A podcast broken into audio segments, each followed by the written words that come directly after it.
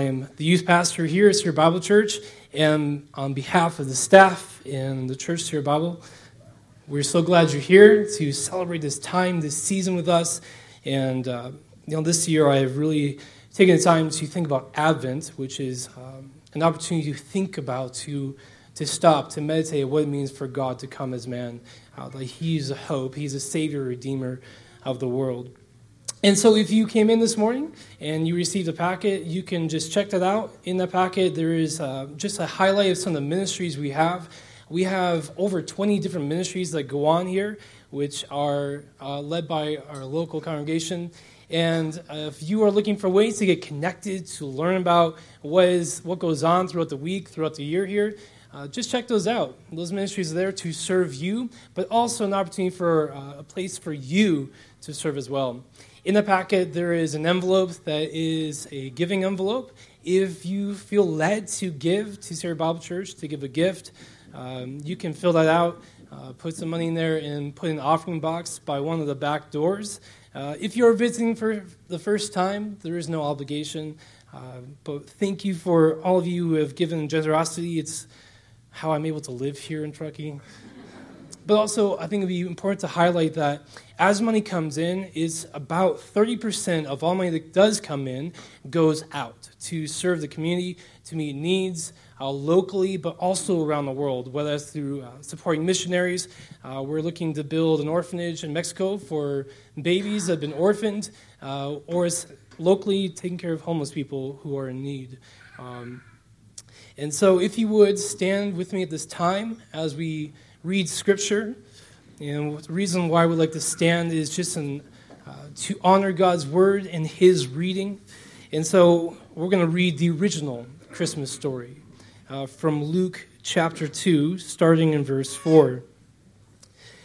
it says, And Joseph also went up from Galilee, from the town of Nazareth to Judea, to the city of David, which was called Bethlehem because he was of the house and lineage of David, to be registered with Mary, his betrothed, who was with child.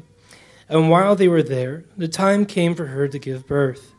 And she gave birth to her firstborn son, and wrapped him in swaddling clothes, and laid him in a manger, because there was no place for them in the inn. And in the same region there were shepherds out in the field, keeping watch over the flocks by night. And an angel of the Lord appeared to them in glory and shone around them. And they were filled with great fear. And the angel said to him, Fear not, for behold, I bring you good news of great joy that will be for all people. For unto you is born this day in the city of David a Savior, who is Christ the Lord. And this will be a sign for you. You will find the baby wrapped in swaddling clothes and lying in the manger. And suddenly there was with the angel a multitude with heavenly host, praising God and saying, Glory to God in the highest, and on earth peace among those whom he is well pleased. You may be seated. Well, Merry Christmas. If I haven't met you before, my name is Jesse, and I'm one of the pastors here. and uh, I want to, before we kind of kick off, I just want to say a couple thank yous just so you're kind of aware. Some of you, some of you are aware, and some of you may not be aware. Uh, it, it is not very typical um, for Christmas Eve to land on a Sunday, and whenever it does, and whenever Christmas lands on a Sunday, our staff and our team have to start to strategize on what would be the best thing to do. And um, I'm not exactly sure what the thinking was. Well, I do. It was my fault. Um, but we did. We this is our fourth service uh, at Sierra Bible Church this Sunday, and it takes an incredible amount of energy uh, to do these services. And I just want to say thank you to my staff and uh, thank you to all the volunteers. And if you guys could just give them a round of applause for, for uh, serving you. And um, everyone, uh, had, uh, several people have teased me on the way out this evening after the first gathering. Um, enjoy your rest tomorrow. I have four children. There is no rest until heaven comes. Um, the, this evening, I, I wanted to continue within the theme, uh, the structure, and what we've been in uh, as a church. Uh, we've been in what we call, uh, as a, in church tradition, Advent. And Advent is uh, a way to celebrate and anticipate the coming of Jesus Christ. Advent has two purposes. The first purpose uh, is to share within the history of the New Testament and those even in the Old Testament who longed for, who yearned for the, the Messiah to come. And so, in one way, we're sharing within the history uh, that our forefathers shared in. We're sharing in the history of the shepherds in the field who were waiting for the Messiah. We're sharing in the history of the Magi who came from the east. But we're also um, anticipating another return. The good news is, is that Jesus came for the first time to give us salvation, and a second time he will come, and we're guaranteed this, and he will come for his people to redeem them and bring them home. And so we've been taking those four weeks to just celebrate uh, the goodness of Jesus. And, and we've used the, the uh, terms that you see behind me hope, love, peace, and joy. We've been kind of focusing in on those things in, in regards to the coming King that is Jesus. I know many of you are um, anticipating tomorrow. Several of the children are. We had far more children in the first service than we do now because uh, we want to get the kids to bed as early as possible so that they can get up as early as possible. Um, and uh, we had a little um, get together with my family uh, this afternoon, little Christmas Eve get together, and my wife has this little sign that says, For unto us uh, the king has been born, something along those lines. And my grandfather, uh, who loves Jesus, is sitting there having a conversation with my, with my children, and, and he asks all of my children, he says, Who is this newborn king that is behind you? I see that it's there. And my oldest says, Oh, that's me. and, uh, and then he said, No, no, no, no, see that behind you. And then my son luckily enough, he, he oh, oh, oh, oh, oh, yeah, that's Jesus. Yeah, yeah. Uh, but we're here to celebrate that coming King that is Jesus and to celebrate what he gives us in regards to hope, peace, joy, and love, the perfect gift in Christ given to us. Now, Christmas starts in Genesis 3. In a way, it starts in Genesis 3, which may seem as a surprise to you, uh, with the fall of mankind. It starts with a tree. Mankind is created in the image of God. Adam and Eve are in perfection. They are in perfect communion with God. They are in perfect communion with one another. And they are in perfect communion with nature itself. They are in the most beautiful, luscious environment that you can imagine. Life is good. Life is perfect. Except for this one tree that sits in the garden that God says, don't touch that tree. It's the antithesis of a Christmas tree, right? Don't get near that tree. Uh, we still have a one year old in my home, and so we have a Christmas tree, and it's decorated from three feet up. The first bottom three feet, not decorated because the baby will eat the ornaments, right? And so, in essence, our, our, our one year old, we tell him it's like that tree in the Garden of, of Eden. Don't touch the tree, David. Don't touch it, because if you eat an ornament, it'll be bad news.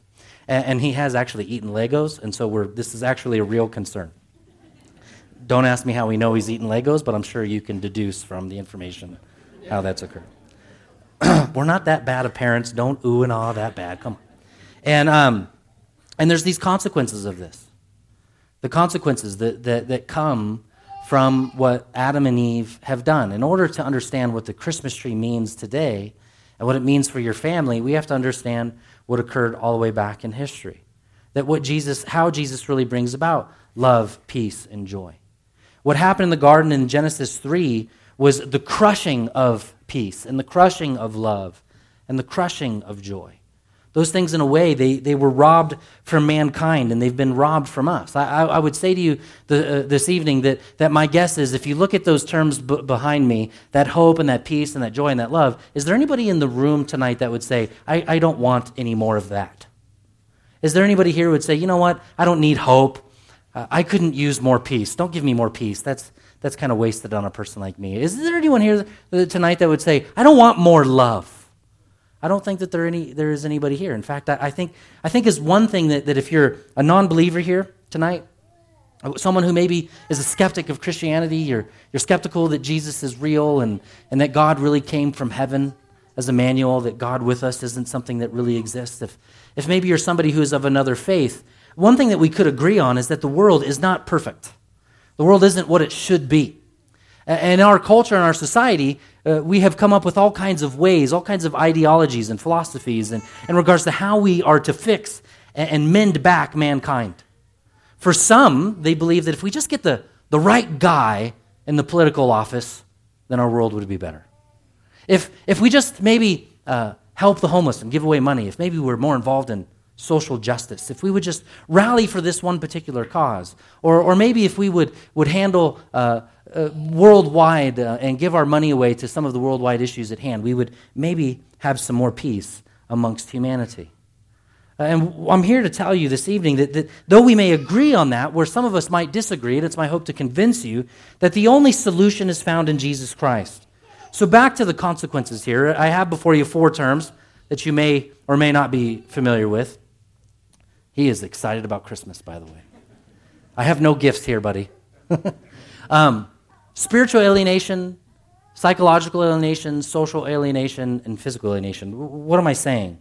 Well, in the garden, when mankind sinned in Genesis 3, if you remember, the first thing that happened was Adam and Eve hid from God. They literally stepped aside. They realized that they had sinned, that they had done something wrong, and they hid from him. This is spiritual alienation. It's the fracture that happens between us and the one who made us. Uh, this, is, this is actually to be out of place with God. Because of this alienation, we feel guilt, we feel shame, condemnation, a lack of spiritual purpose, and even a confusion in regards to morality what is right and what is wrong. How do I live my life and what is the right choice? What does God want for me? What is the purpose of life? This is disintegrated in Genesis 3. And number two, the alienation of self. This is the psychological alienation. Not only did Adam and Eve hide from God, but then Adam hid himself. From himself, he, he noticed that he was no longer uh, clothed, and so he, he hid from himself. The, the, the, the reality of this now is that not only are we out of place with God, we're out of place with ourselves. Because of this, as a society and as a people, we struggle with depression, anxiety, anger, and oftentimes we don't totally know who we are. I, I would argue that maybe not all of you in the room this evening would struggle with this, but several, several of our younger generation, because of social media, struggles with identity. Who am I? Or a false portrayal of who they are. And maybe even being attached to, to how many likes or double taps on your Instagram that you get, or how many hashtags you get, or how many people gave you a thumbs up on your, on your video or your photo. Attaching your identity to how many people are paying attention to a portrayal of yourself and not who you really are. Again, this happens in the garden where they, they hid themselves from God. And then, thirdly, social alienation. They hid from each other. Adam and Eve noticed that, that, for the first time, oh my gosh, you're naked. Oh my gosh, I'm naked. And they, they needed to clothe themselves. And so they hid from one another. This is social alienation, literally to be out of place with each other. With the alienation from God, we're out of place with God. With the alienation from self, we're out of place with self. And with the alienation of each other, we're alienated from one another. Because of this, society is a little broken. We have war, we have crime, we have divorce, we have poverty, we have oppression, and we have injustice. All because of one act within the garden, because of a tree. And then lastly, we're alienated from nature. We're alienated from the physical world. This is to be literally out of place with creation. Because of this, we have hunger, we have famine, we have natural disasters, disease, and all kinds of other physical ailments. I like the way George Whitefield says it great Puritan. He says, You know why the wild animals shriek at you and growl at you and hiss at you when you come near and run away from them? Because they know you had a quarrel with their master. You see, in order to get to the good news, we have to understand some of that which is maybe the bad, no- the bad news. That you and I are not completely at peace with God. We're not at complete joy. We, we, we don't have the, the kind of happiness that we all probably would want. Those things are, are, are, even for those of us who are saved, they're, they're just a little bit out of grasp. Even though we have them, we don't have them in its complete form. And yet we're told that Jesus came. Jesus, the Christ, the Messiah, Emmanuel. That word Emmanuel literally means God with us. See, what Jesus did is he realized and recognized this fracture that we were robbed of our hope and we've been robbed of our joy and we've been robbed of our love and, and now we don't have peace like we should. And so, so God says the solution to this is there's only one. There's only one solution, and that solution is for God to come down from heaven to earth. Now, think if you were God for a moment. If you were God, do you think that you would come to earth as a baby in a feed trough? Now, I'm not God, and we all praise the Lord for that. Amen. Trust me, you want to say amen to that. I would rule differently. Right? If I was God, I think, I think in my mind this probably sounds, you know, really cheesy. I would have come with some six pack abs and some big pecs and couple biceps, kind of like the Rock, Dwayne Johnson kind of thing, you know. That's maybe how I would have come to earth. But no, eh, see, because if God would have come to earth with a crown on his head and a scepter in his hand, he would, in a way, have been unapproachable. But the beautiful thing about him coming as a baby is he's, he's showing humankind anybody can come to Jesus. There's a humility to him. Now, I know there are some men who are intimidated by babies. There's some. But for the most part, when you look at a baby, all you can think is there is hope in that child. There's beauty in that child. In a way, there's almost perfect love in that child. And anybody can come to a child. It's Jesus' way of saying, I am completely accessible to all of mankind.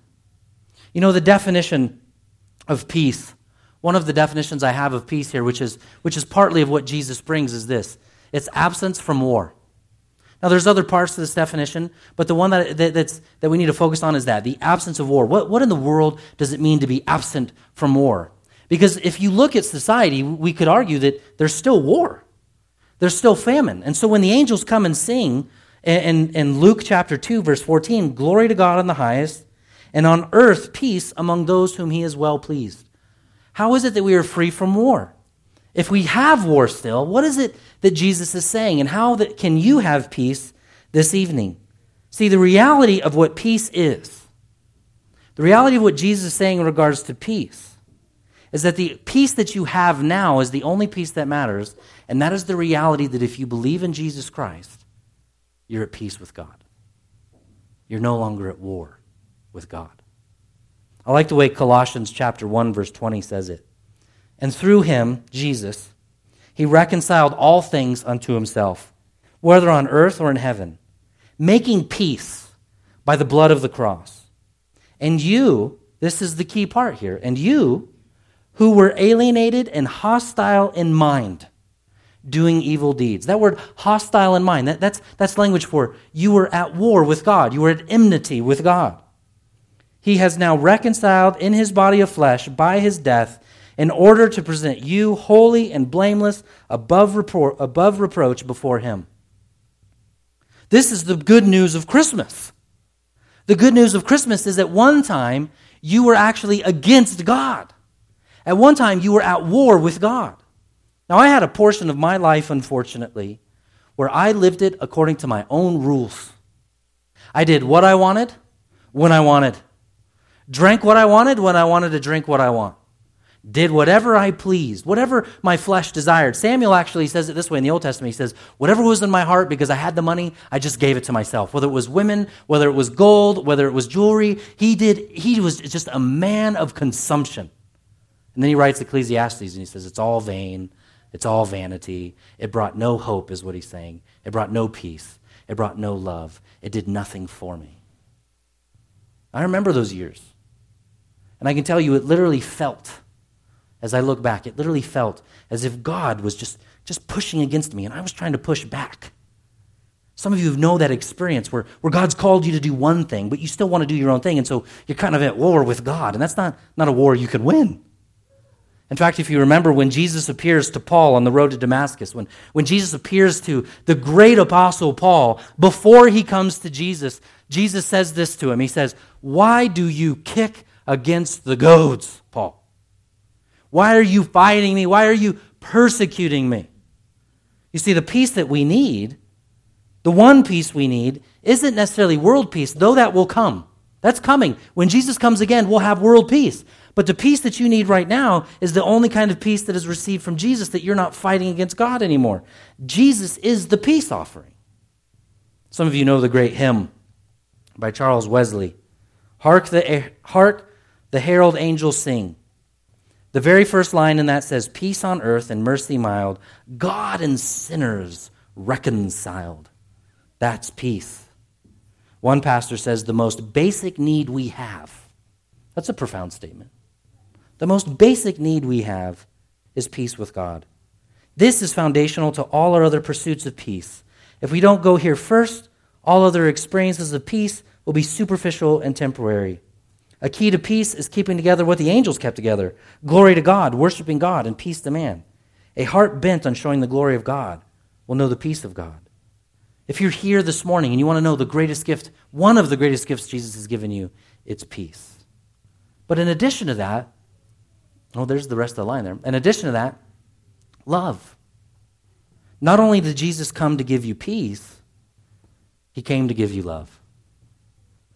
I believe that in addition to peace being one of man's greatest needs, one of our other greatest needs is to be loved perfectly and accepted perfectly, in spite of our mistakes and our contradictions.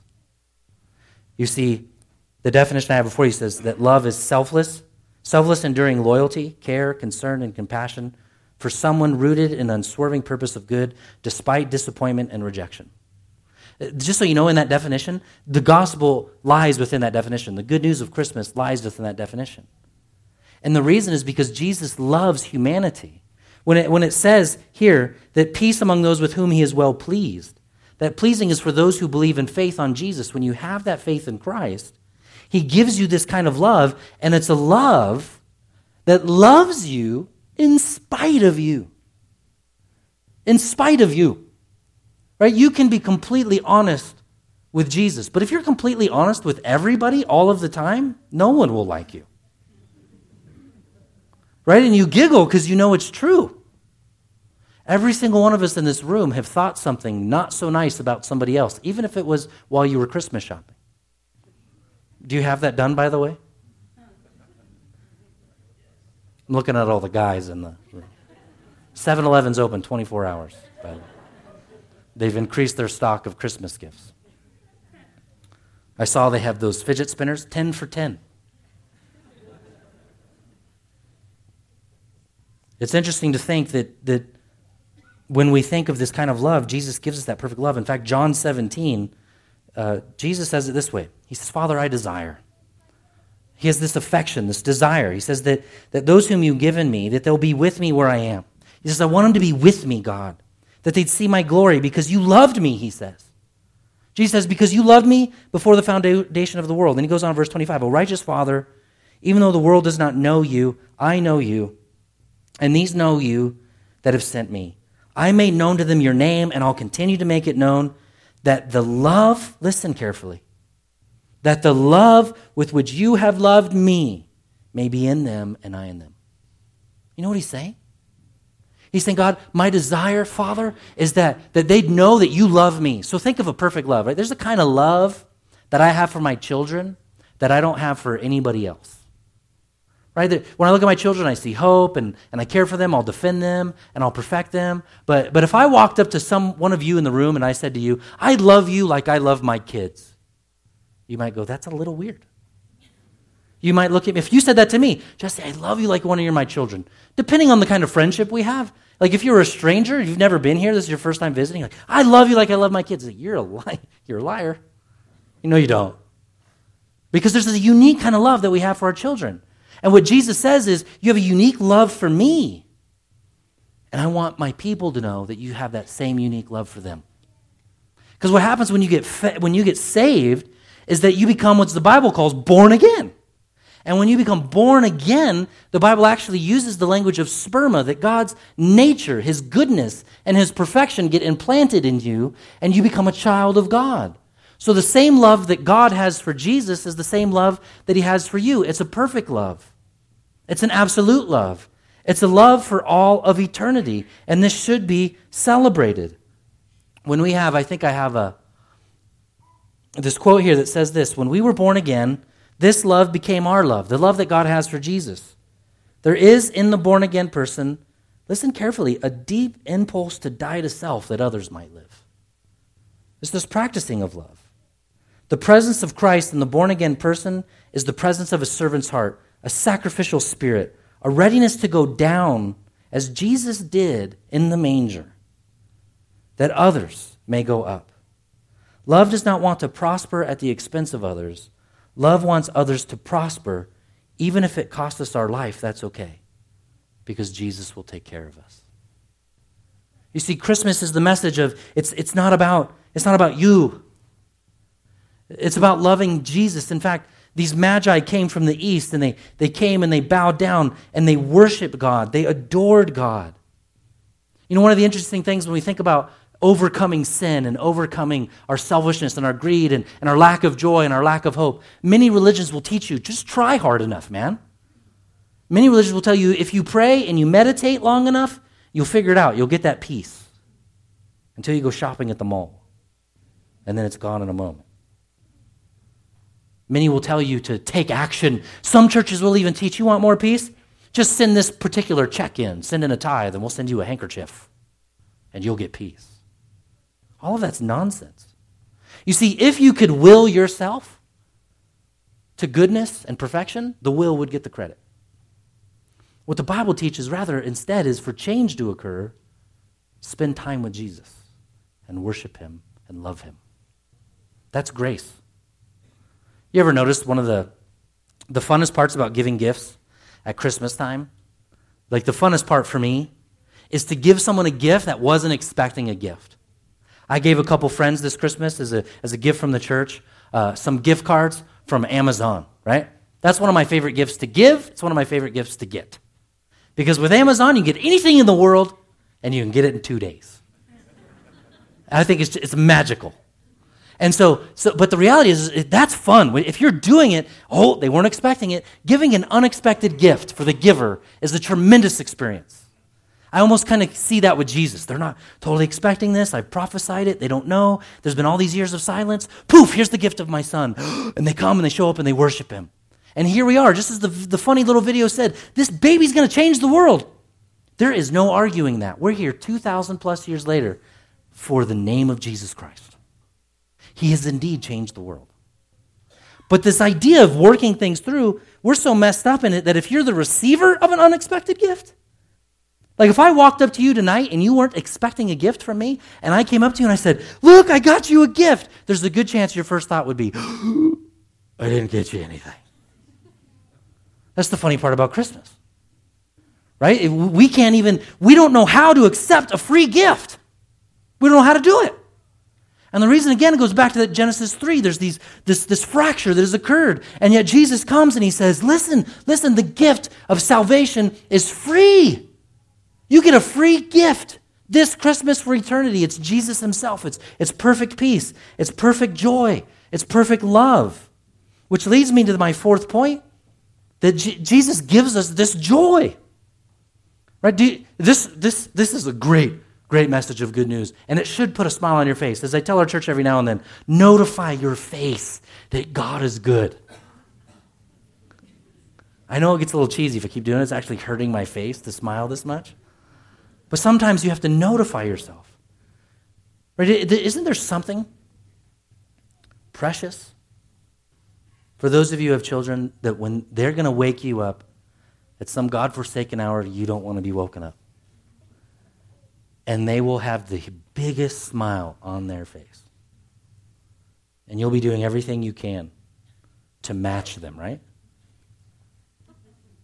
Okay. Ooh, what time is it? 5:30. Go back to bed. We'll do it at 6. You just try to squeeze another half hour out. There's something that should this idea that it should bring us joy. In fact, Luke 2:10 reads, The angel said to them, Fear not, for behold, I bring you good news of great joy. The definition of joy that I have before you is buoyancy. Joy is, is one's ability when the waters are, are deep below you and the waves are crashing back and forth and, and life brings you trouble. Joy is the ability to stay afloat and know you're okay because Jesus has you in his hands. You can have joy because you have been forgiven of your sin. Christ forgives you for all of your mistakes, the past ones, the present ones, and the future ones. We don't have the wisdom to live as we ought, and yet Jesus still loves us perfectly. So, so we can celebrate, we can live our lives, as Martin Luther probably would have said all those years ago, that, that God no longer is angry with you. I've told our church before, and it bears repeating, that if you pray and you don't see Jesus smiling, you're praying to the wrong God in spite of what you thought last night, in spite of what, in spite of what you did yesterday. Your sins have been forgiven. There, There is nothing that you have done or ever will do that is bigger than God's grace. His grace supersedes all of your stupidity. Don't be offended because I'm in that boat. Jesus is bigger than my mistakes. How many of you, as parents, felt like you did a great job once they graduated high school? We got one? Any other takers? Maybe two? Right? The, the, the, reality is, to some degree, we might say, I, I could have done a better job. I could have got less, less angry. I could have been less frustrated. Do you know that Jesus forgives you for all of the things you didn't do, and He actually imputes righteousness to you? Which mean it's a big word for meaning he, he, he sees you as if you were a perfect parent. It's a paradigm shift. It's, it's a thinking that, that goes beyond what the world teaches. We should have a joy and a love and a peace that the world doesn't have. It may not be totally perfect because Jesus hasn't come back yet. But the gift of Christ in the manger, the gift this Christmas, is those things, which leads me to my last point this evening. This should give you an incredible amount of hope. Hope, hope is defined as an expectation or a belief in the fulfillment of something desired. Several children are here tonight, and they are hoping for a particular gift. And back to that Amazon thing, several of those kids have gone on Amazon and created a wish list. So it's not any surprise to you what they want. My sister did that this year. Go on Amazon. Just tell me what you want. And they're hoping you'll, you'll they're hoping for that. Uh, do you have a gift tomorrow you're hoping for? What are you hoping for? A trampoline. You don't live here in Truckee, do you? Okay. It's a horrible season for trampolines. Yeah. Snow kills trampolines. I don't mean to crush your dream, but you have a hope. It's a beautiful hope.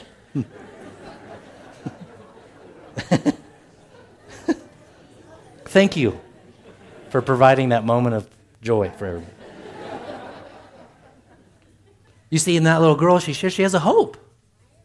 And the Bible teaches that mankind has an inner hope. One way of saying it is this uh, if I can find the. Uh, C.S. Lewis has this great line. He says, Little ducks want to swim, and lo and behold, there's water. Human beings get hungry, and lo and behold, there's such thing as food. If you find in yourself a desire and a longing for a joy that nothing on earth can satisfy, maybe you weren't built just for earth. Maybe you were built for something bigger than earth. Maybe you were built for something bigger than this life.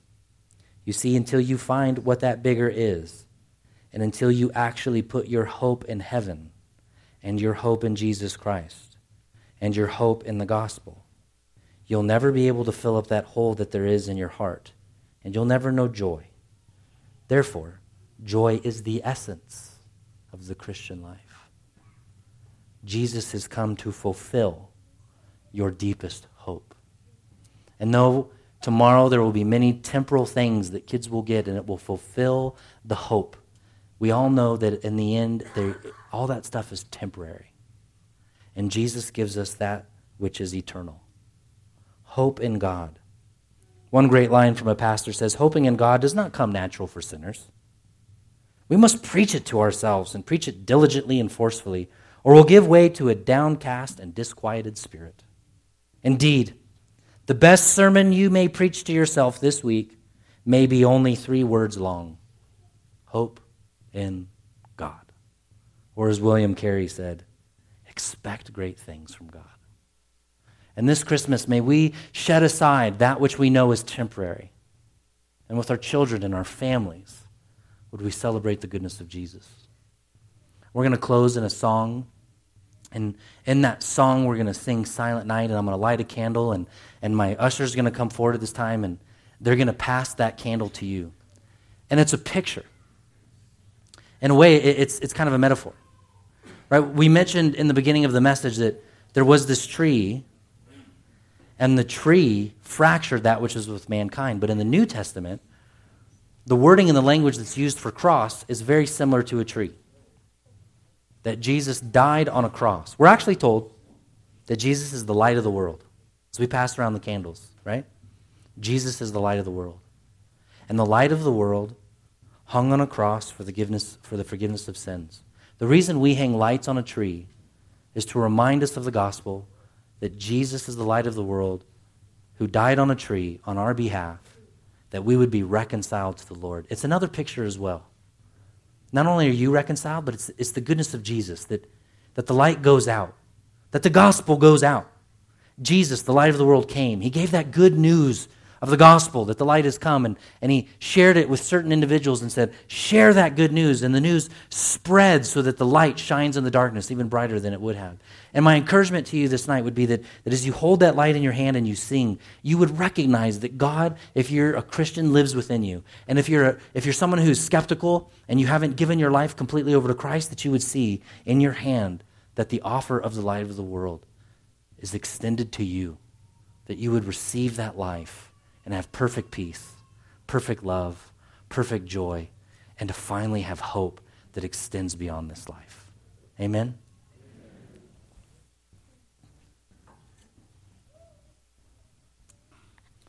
At this time, for those of you who we express some caution. Um, though it would be cool to build a new church, we'd rather not.